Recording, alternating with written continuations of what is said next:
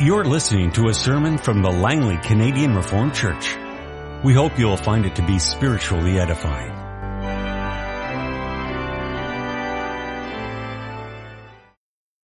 I invite you to open your Bibles to Deuteronomy chapter 4. We'll begin reading at verse 32. Ask now about the former days, long before your time, from the day God created man on the earth. Ask from one end of the heavens to the other. Has, has anything so great as this ever happened? Or has anything like it ever been heard of? Has any other people heard the voice of God speaking out of fire as you have and lived?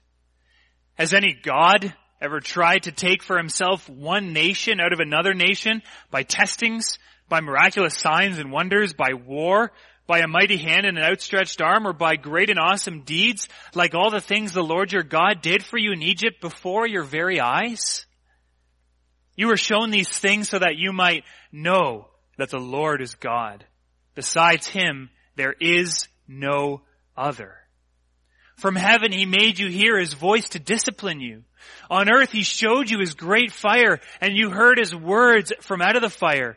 Because he loved your forefathers and chose their descendants after them, he brought you out of Egypt by his presence and his great strength to drive out before you nations greater and stronger than you and to bring you into their land to give it to you for your inheritance as it is today.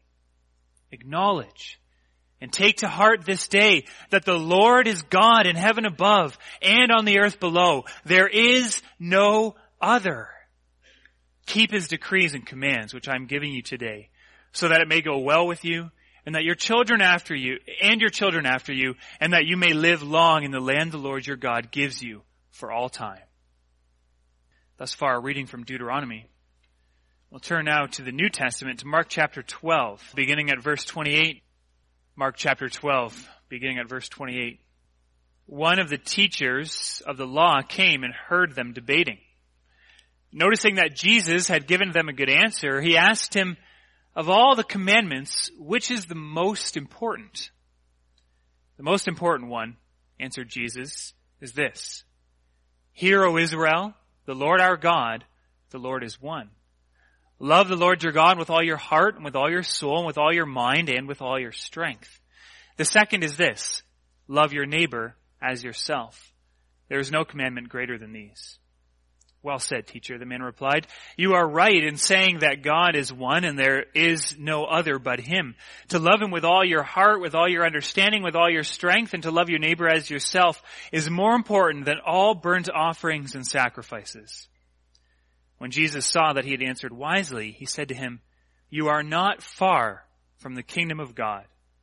And from then on, no one dared ask him any more questions. Our text this morning is Deuteronomy chapter 6, the verses 4 through 9.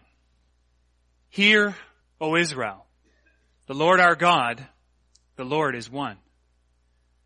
Love the Lord your God with all your heart and with all your soul and with all your strength. These commandments that I give you today are to be upon your hearts. Impress them on your children.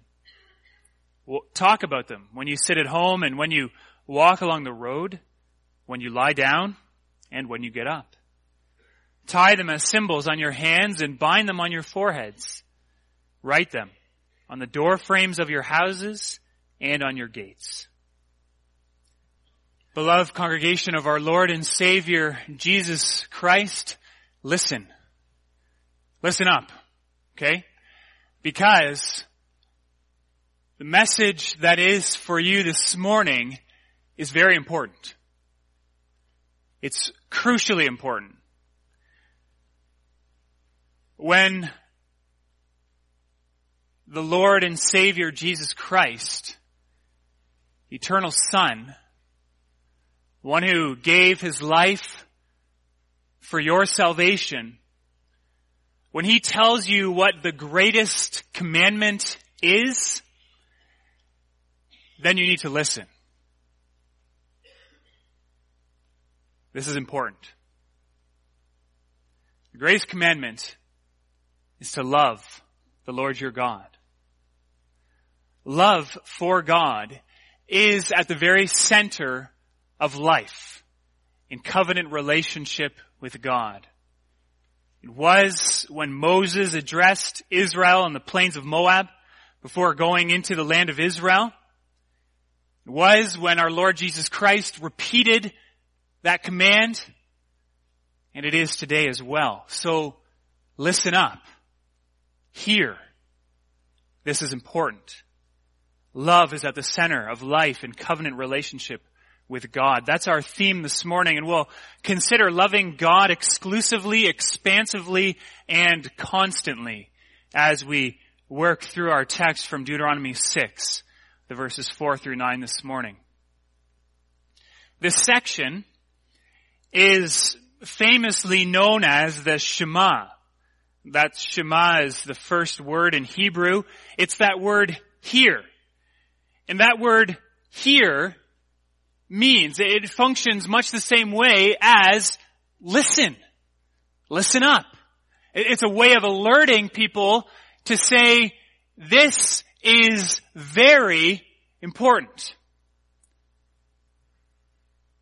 Teachers, communicators, those who want to get across a message have many different things to say, but when they come to the, the crucial thing, they'll often say, okay, and here's one important thing that you need to remember. If you forget everything else from what you hear, he, this is the one thing that you need to hear in order to sort of set a hierarchy or a priority in the minds of their listeners so that they don't walk away with nothing, but at least they get this. Well, that happens here. Here, O Israel. Listen up. This is important. And this word doesn't mean just hear. It's not clean out your ears. Get your ears checked. Make sure they're functioning properly. No, of course, you know that. If you tell a, child, a child, if you say, hey, listen to me, you're not concerned that their ears aren't working. You're concerned that maybe something between their ears and their mind, or maybe their, their mind and their heart, maybe that's not functioning well. You know their ear is working, but you want them to obey. That's what it means. Listen means obey. One commenter on this first word says to hear in, in the Hebrew language is the same thing as to obey. Especially in covenant contexts such as this. That is to hear without putting into effect. The command is to not hear at all. So listen up, obey. This is the most important thing. So hear this. The Lord your God, the Lord is one. That's the important thing. And of course what follows. But this is the first part.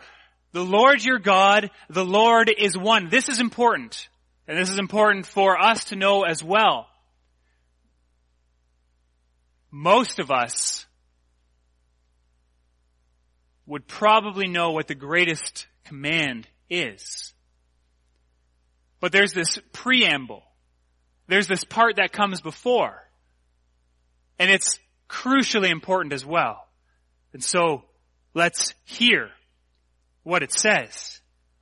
It says, the Lord our God, the Lord is one. We'll break that up into three parts. The Lord our God, the Lord is one. We'll consider each part briefly here. The Lord.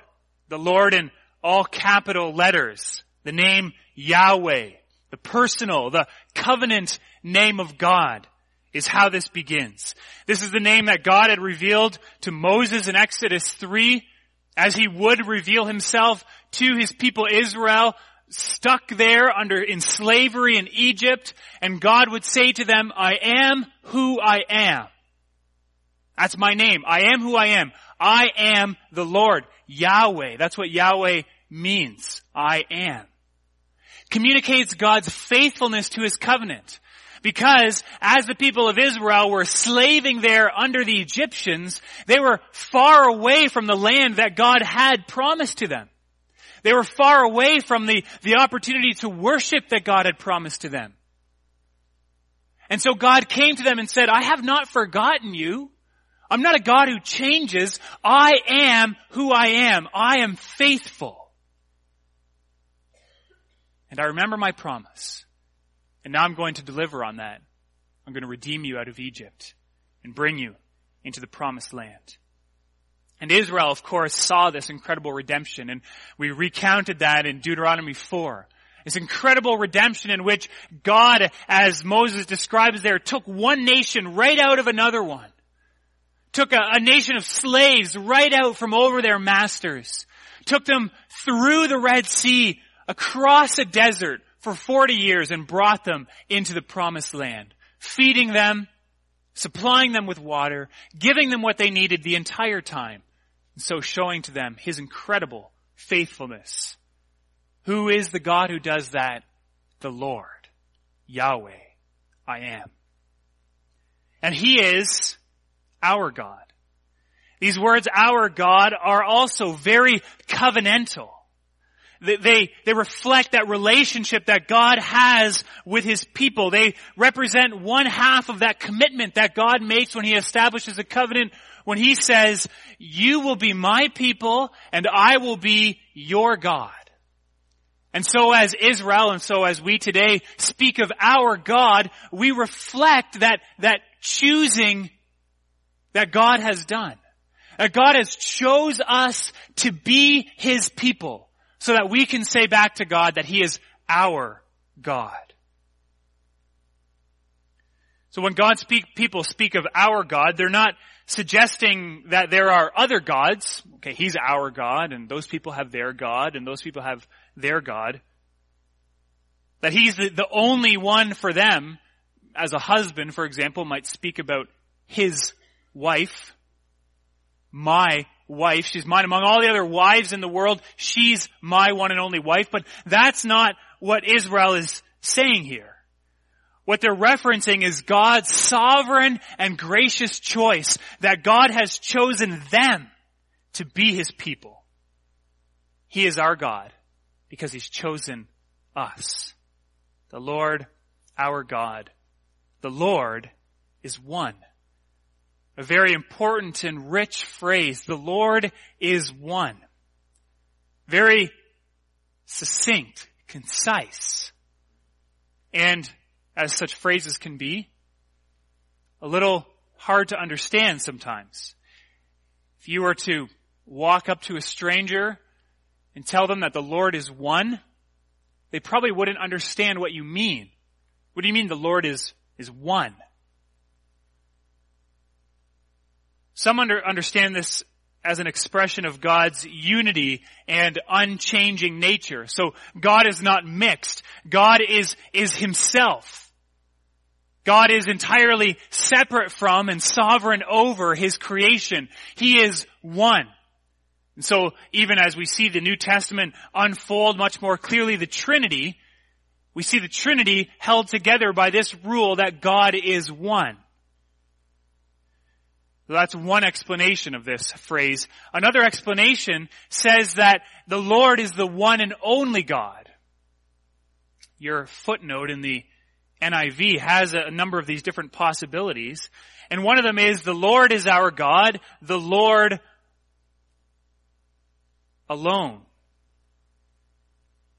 That He's the, the one God and there is no other. Well, both of those explanations are true in themselves. It's true that God is one. He's unmixed. He's united. And it's also true that He is the only God. Both are true, but the second, I think, most captures what this phrase is saying and captures the entire scope of the book of Deuteronomy as it's emphasized over and over and over as it's made clear in the very first commandment you shall have no other gods before me. And it was repeated in our reading of Deuteronomy 4:35. You were shown these things so that you might know that the Lord is God. Besides him there is no other. He is the only God. And so this is the preamble that reflects God's faithfulness to his promises, reflects God's sovereign choosing of a people to be his own, establishing his covenant with them, and his exclusivity as the only, the one and only God. And so these words are not just something that's said, sort of an incantation before you get to the, the good part, the command, love the Lord your God. No, these are absolutely crucial in providing the context of that command. They, they are the foundation. This is the truth. The truth of the Lord, our God, the Lord is one, is expressed in 1 John 4 verse 19 in this way, we love because He first loved us. The command is to love. But God has first set His affection out of His faithfulness upon us and revealed Himself to us as the only God. Sometimes people have the idea that the Old Testament gives commands and laws.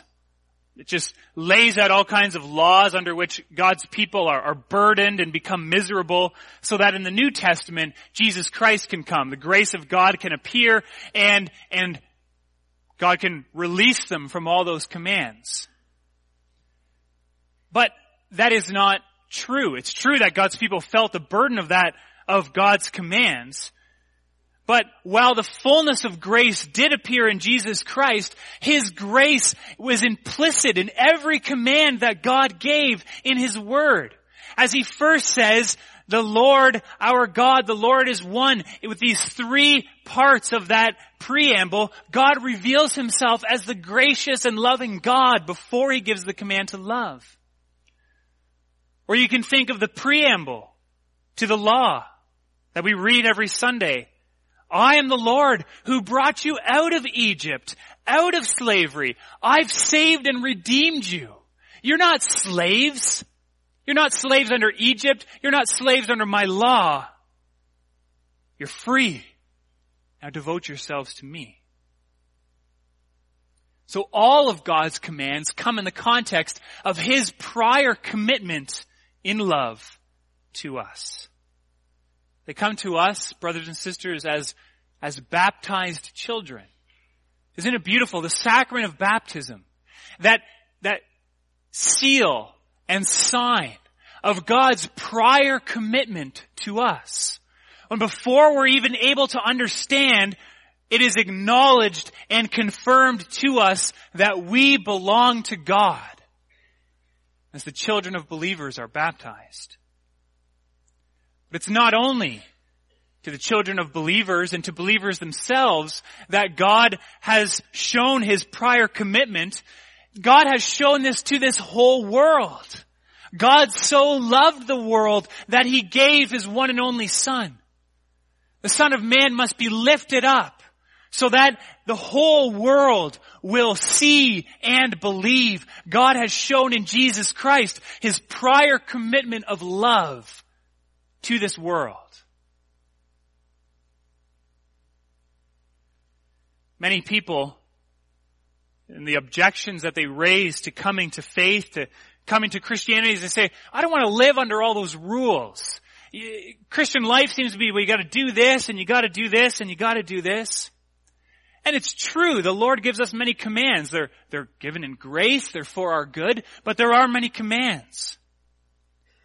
But we would say to that person, the commands aren't what is important. The commands will come out of a heart of love. But first look at God and consider what He has already done in love. How He's already sent His Son so that if you repent and believe, your sins will be washed away. So that you will be saved. God has created you in His image.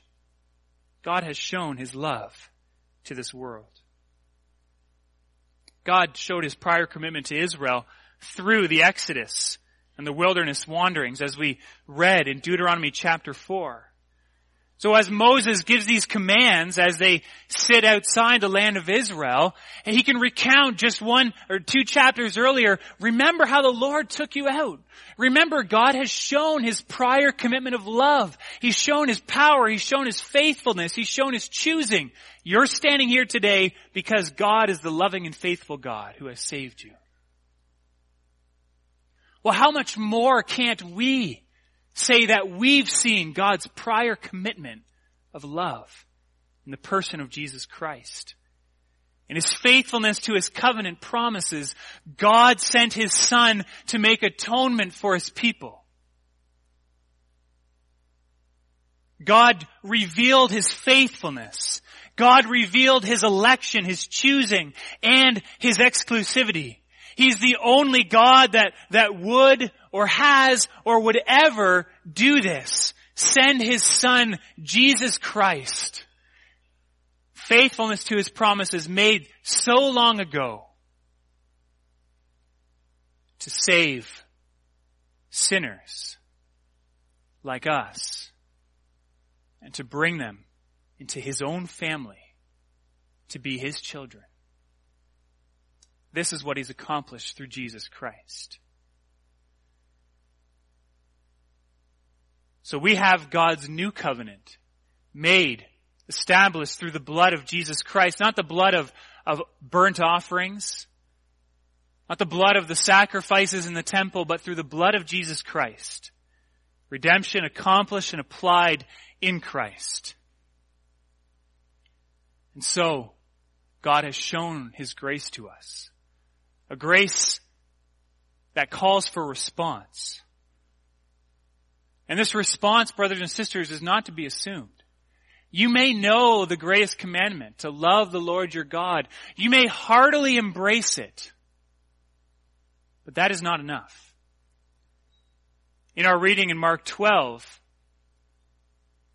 the Lord Jesus has this interaction with the teacher teacher says, what's the greatest commandment? And Jesus says it's to love the Lord your God with all your heart, soul, and mind, and love your neighbor as yourself. And the man agrees with him. Yes, that is the greatest commandment.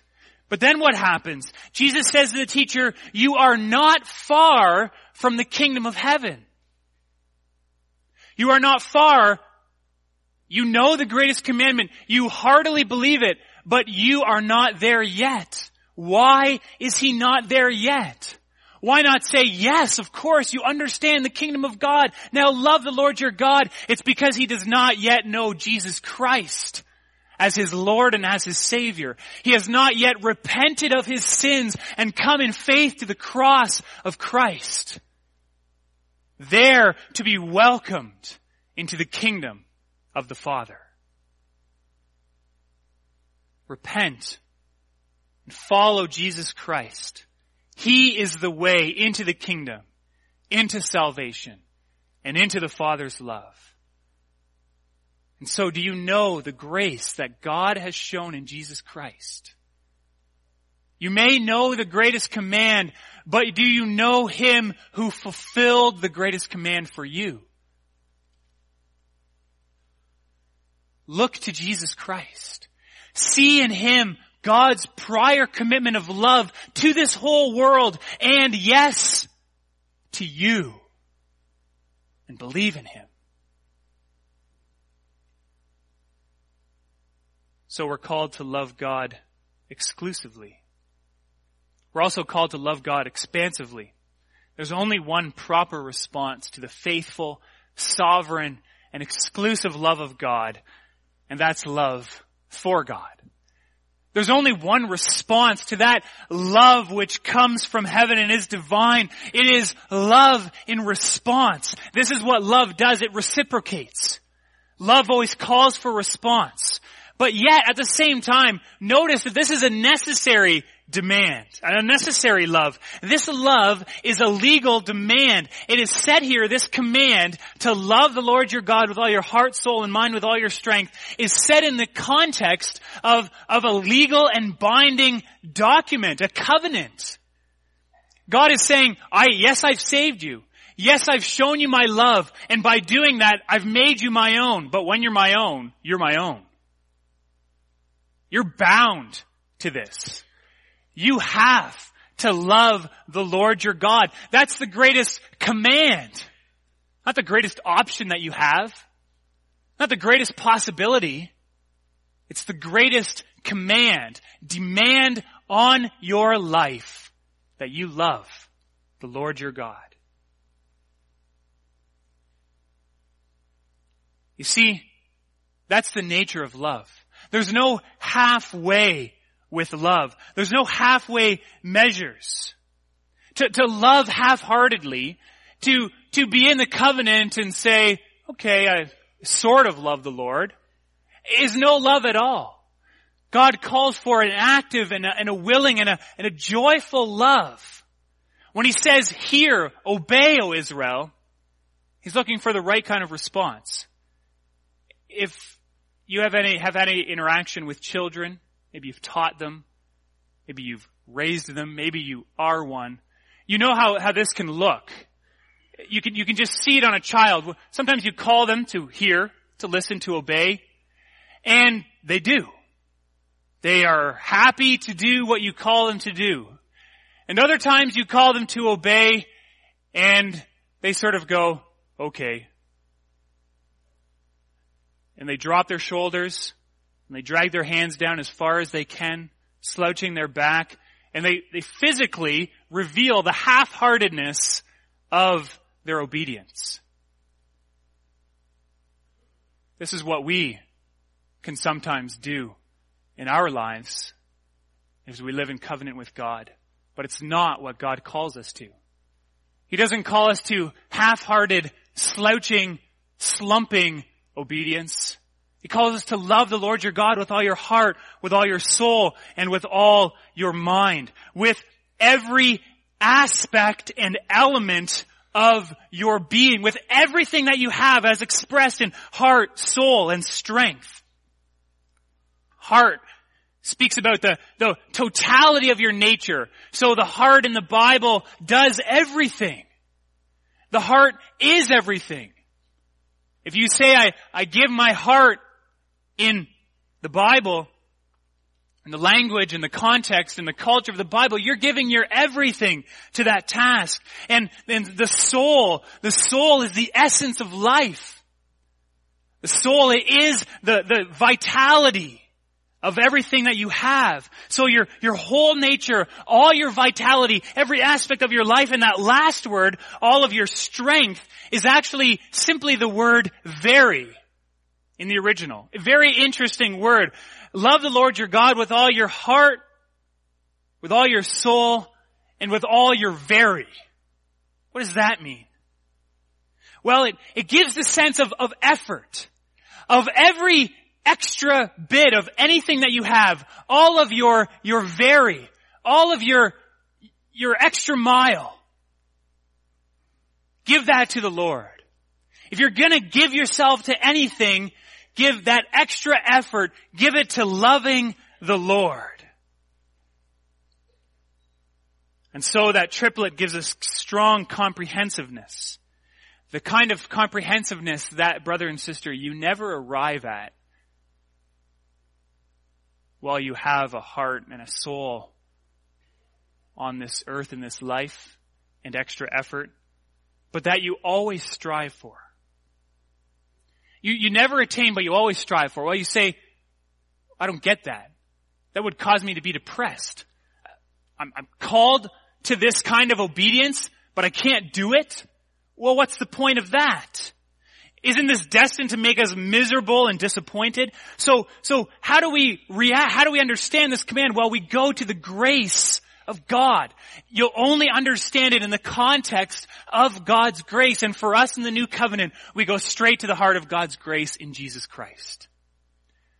As we see that God calls us to love Him with every aspect of our being, but we can't, we see in Jesus Christ someone who has who took on our flesh, who was a human just like us, yet was without sin.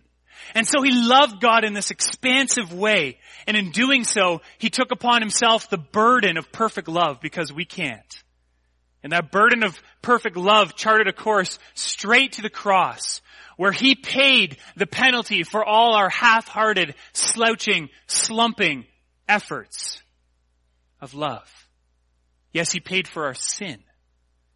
He paid for the times when we half-heartedly did what God commanded us to do.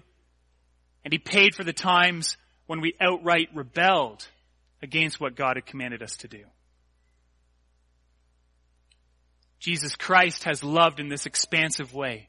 But Jesus Christ is not finished there. Through His Spirit, He's renewing and perfecting our love so that through slowly through, so that slowly but persistently we are able to love Him more.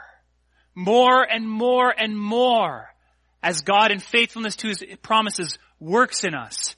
More and more reflecting that faithfulness that God has shown to us through faithfulness to Him. More and more expressing thankfulness for God's sovereign choice of us as His people. Why me? I don't know.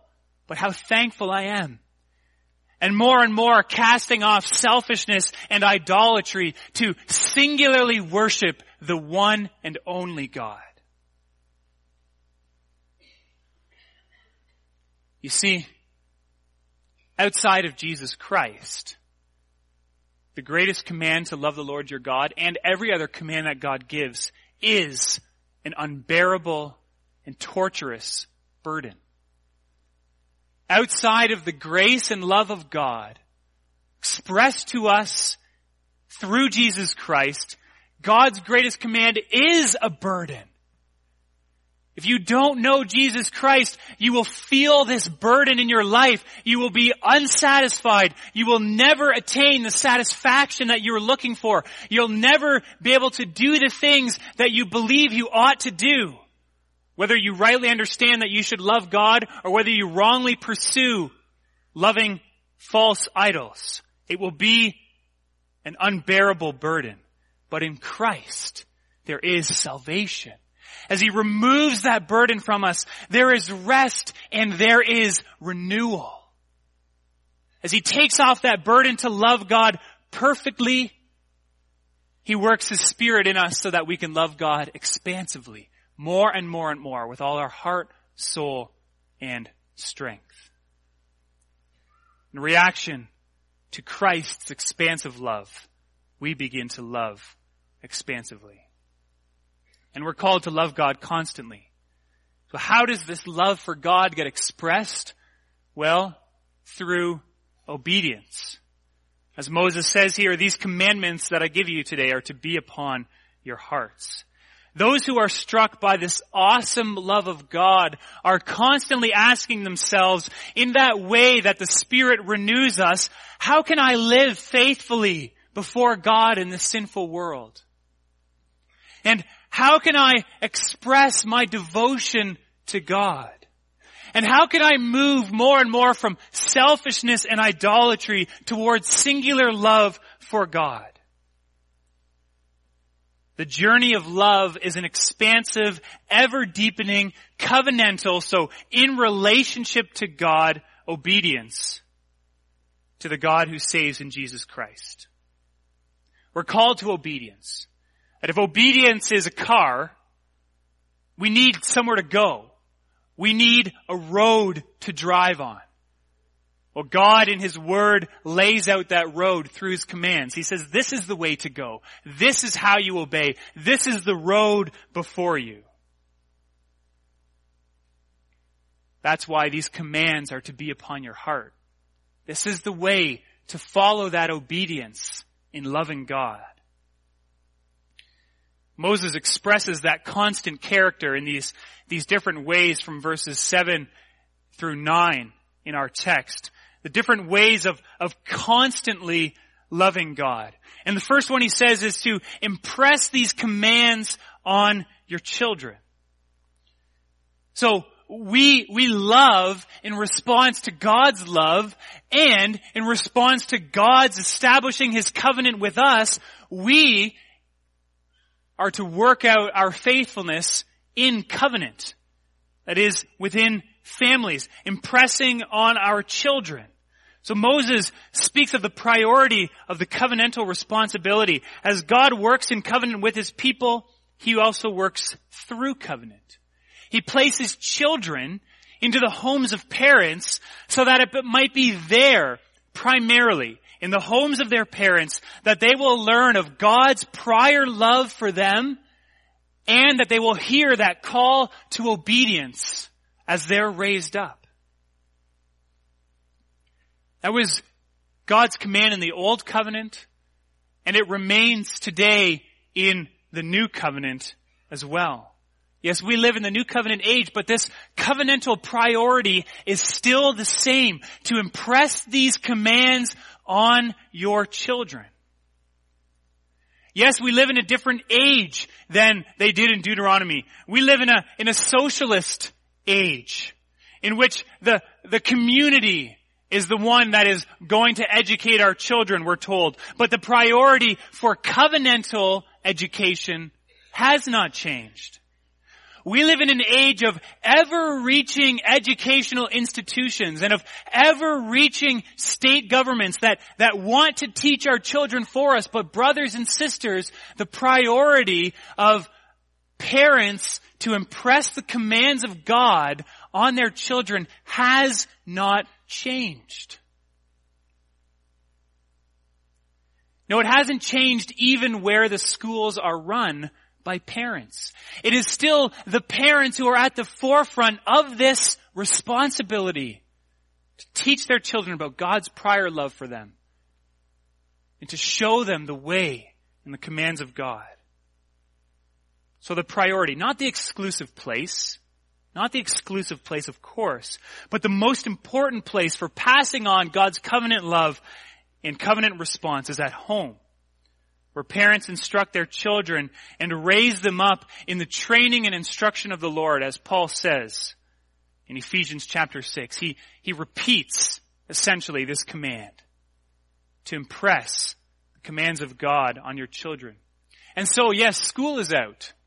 The time for learning is not. In fact, parents, as you have more time and more opportunity to be with your children now, so is the greater opportunity and, and responsibility to instruct them and, and discipline them and to train them up.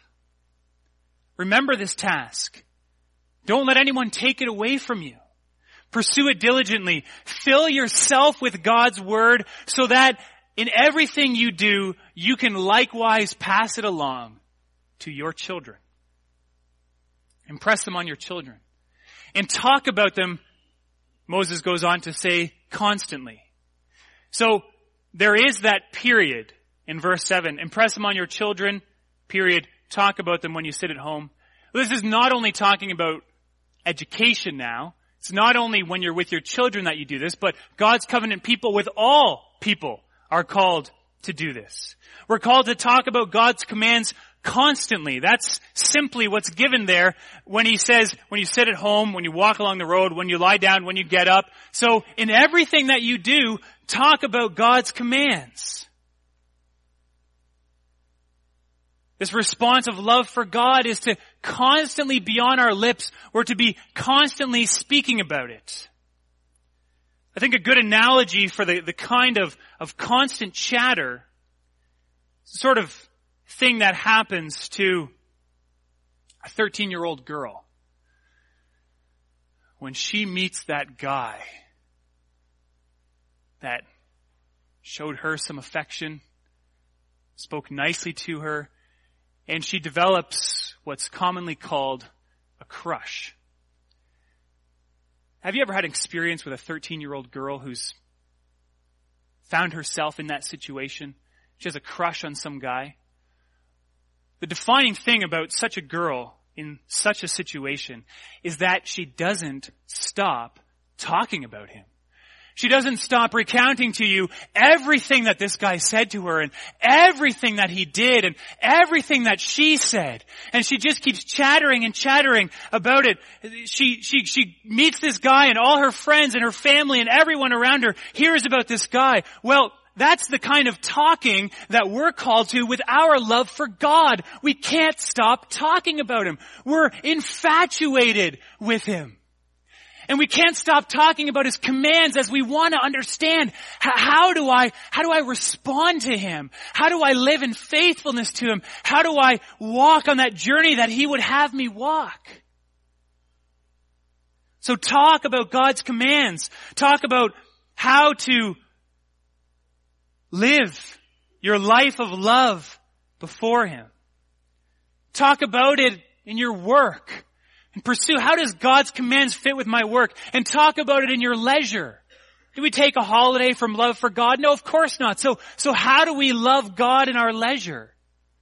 How do God's commands set my personal schedule, my priorities within my schedule? How do God's commands make our family's calendar for this month or when we go back to school? How do God's commands form my relationships and how I walk and live in these relationships? Talk about them when you go on holidays. You go with friends or you go with family. What better time and to take the extra time to discuss the, the challenges and the questions and the insights that you've gained about life within God's covenant.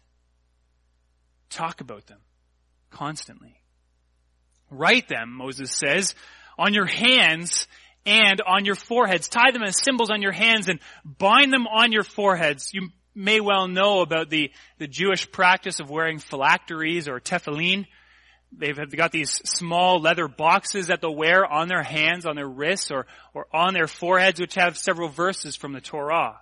And they believe that that's being done in, in obedience to this command. But that's not what Moses means here when he says tie them as symbols on your hands and, and on your foreheads. What he means is that God's law, let it be always before you. So that everywhere you walk, it's as though God's command is, is right in front of you, in front of your forehead. You never get out in front of God's commands. You're always following after them. You're, you're following behind them. And before your hand does anything, God's command ought to be right there, teaching you what to do. So that your hand is always following God's commands. So let God's law be always before you in everything that you do. And write it Write it. Most importantly, this command to love the Lord your God and all that commands that fall in beneath on your houses and on your gates. So in your community. Covenantal obedience is not an independent study project. It's not something that we pursue only by ourselves as we, as we read God's word and then think about how to apply it. No, covenantal obedience is a group project. This is what we do together. It's what we do together as a congregation. It's what we do together as we meet together in Bible studies. It's what we do together as we meet together as friends and as families. As home groups. In every group setting, covenant obedience is what we are to be working out. It's a community project that we're all engaged with in every way, within our families, in the roles that God has given us as, as parents or as children or as siblings within our church community as we're all members of the body, within our broader community as well. To obey the covenant God by loving Him. And by praying earnestly and diligently seeking that love for Him would grow in our community as we seek to be a light, and hold out the gospel of truth. So as God loves us constantly, teaches us through His Word. As He calls us into this love through the covenant relationship that He's established with us. As He reveals His love through Jesus Christ, it impacts us. And it teaches us how truly worth loving God is. And it draws us out of ourselves and into a life of love for God, our covenant Lord and King. Amen. This has been a sermon from the Langley Canadian Reformed Church. For more information, please visit us on the web at www.langleycanrc.org.